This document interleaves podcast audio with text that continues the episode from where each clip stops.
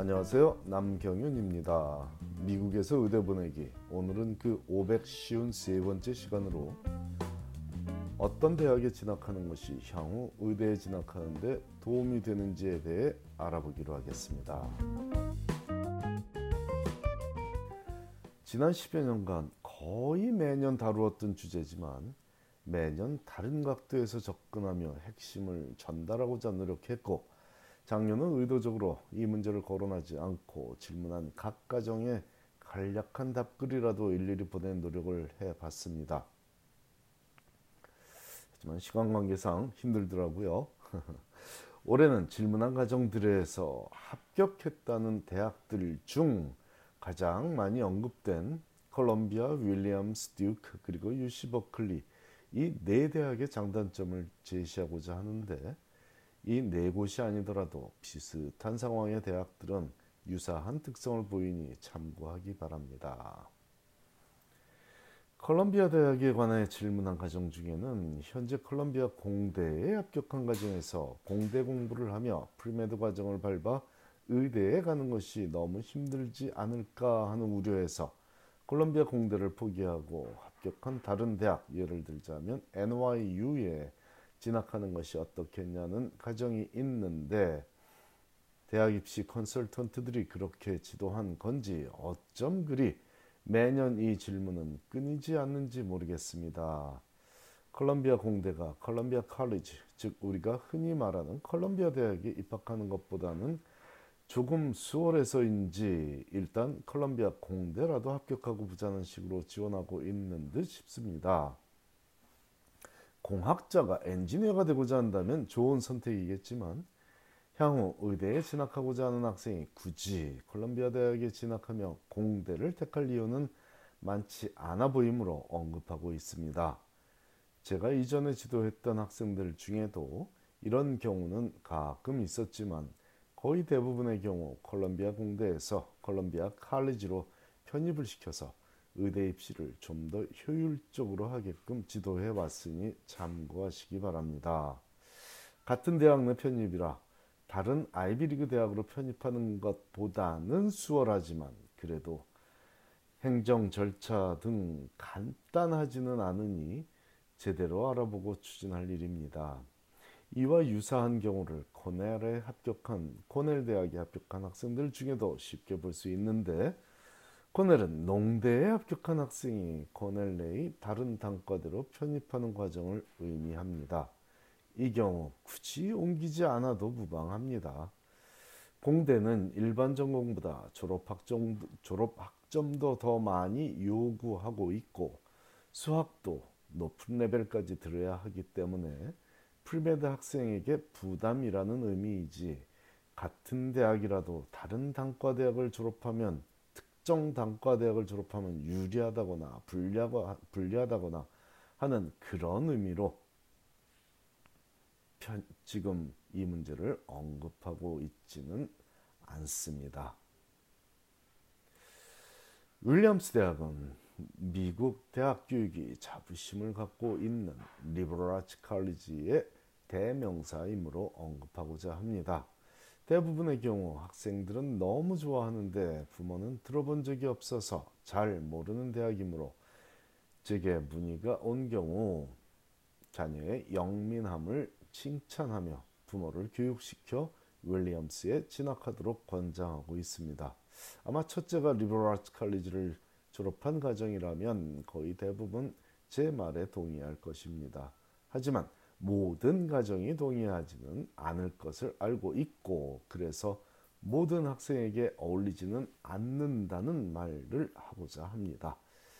영어 독해력을 제대로 준비한 학생, 즉 반드시 책 읽기를 즐겨하는 학생들에게만 권하고 있고 그런 학생들만 누릴, 누릴 수 있는 특권이 바로 리버럴 아트 칼리지에 진학해서 심오한 학문의 바다를 경험하는 일입니다.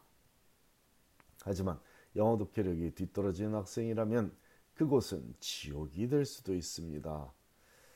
수영을 못하면 바다에서 고생하듯 책 읽기가 생활화되지 않아 있다면 윌리엄스에서 고생할 것입니다. 아니 일반적인 리버라트 칼리지에서 고생할 것입니다. 해결책이 없는 건 아닙니다. 해군에 입대하면 훈련소에서 전투 수영을 배우듯 지금부터 대학에 입학하는 날까지 몇 달 동안이라도 영어 독해력 증진을 위한 전투적인 배움의 시간이 있어야 할 것입니다. 있으면 가능하기도 하겠습니다. 쉽게 된다는 얘기가 아니라 전투적인 영어 독해력 증진의 시간이 있어야 할 것입니다.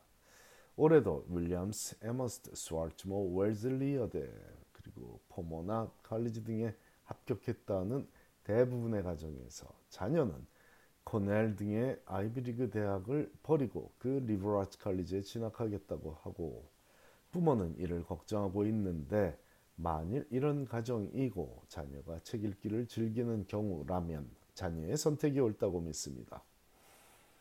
박사과정에 있는 조교가 아닌 지도 교수가 직접 10명 남짓의 학생들과 강의실에서 토론하는 공부가 분명 제대로 된 대학 교육이고 많은 것을 제대로 배울 수 있기 때문입니다. 하지만 하지만 다시 한번 말씀드립니다. 모두에게 어울리진 않을 수 있다는 점도 분명히 감안해야 하겠습니다. 다음은 듀크. 듀크 대학은 참 특이한 위치에 존재하고 있습니다. 지역적으로도 미 동부는 맞지만 교육과 경제 중심인 동북부가 아닌 한적한 중동부에 위치하고 있는 명문 대학입니다. 아울러 학부의 수준보다 높은 수준의 의대를 갖고 있는 대학이다 보니 즉 학부보다 의대가 더 좋은 대학이다 보니 그런 학교이다 보니 pre-med 학생들이 얻을 수 있는 혜택이 많은 학교들 중 한 곳입니다. 하지만 자기관리가 대단히 뛰어난 학생이 아니라면 pre-med 과정을 꿈꾸며 듀크에 진학한 학생들은 중도에 포기하기 쉬운 환경에 노출됩니다.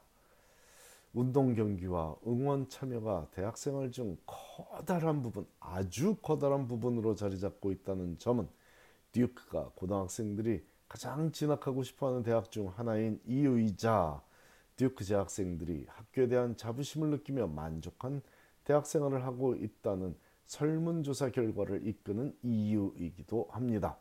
하지만 pre-med 학생들에게도 이 점이 꼭 만족스럽게만 적용하지는 작용하지는 않는 듯 싶습니다. 물론 운동 경기와 응원 참여가 생활화되어 있는 고대나 연대 졸업생 중에서도 많은 고시 합격생들이 나왔듯 듀크에서도 원하는 의대에 진학하는 학생들은 제법 있습니다. 끝으로 유시 버클리. 유시 버클리는 정말 훌륭한 학교 맞습니다. 박사 과정에 관해 얘기하는 자리라면 전 세계 어느 학교와 비교해도 최고 수준의 전공 분야가 다수인 정말 훌륭한 학교이고 대단한 교수님들이 지도한 학교 맞습니다. 하지만 의대에 진학하기를 희망하는 pre-med 학생들은 박사 과정에 있는 학생들이 누리는 특권을 누리지 누리지 못하는 경우가 많은데 그 첫 번째 이유는 바로 학생 수가 너무 많기 때문이죠. pre-med 과목들은 천명이 넘는 학생들이 수강하기 일쑤이고 그 훌륭한 교수의 지도를 집중해서 듣기가 쉽지도 않고 강력한 추천서를 받는 것도 엄청난 노력을 하지 않으면 어려운 일이 됩니다.